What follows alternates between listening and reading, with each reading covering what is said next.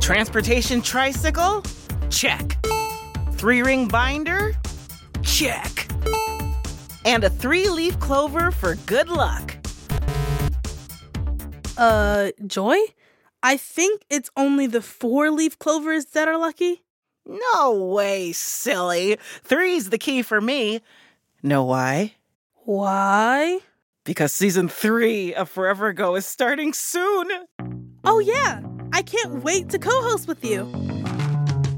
Forever Ago is a history podcast for the whole family, where we explore the before. This season, we've got all kinds of surprising stories for you. Here are three fast facts from the new season Did you know that microwave ovens were invented by accident? the best kind of accident, one involving chocolate. Or that at some of the first playgrounds, you could be pulled around in a cart by a real goat? Or that one out of four cowboys in the Wild West were black. And so much more.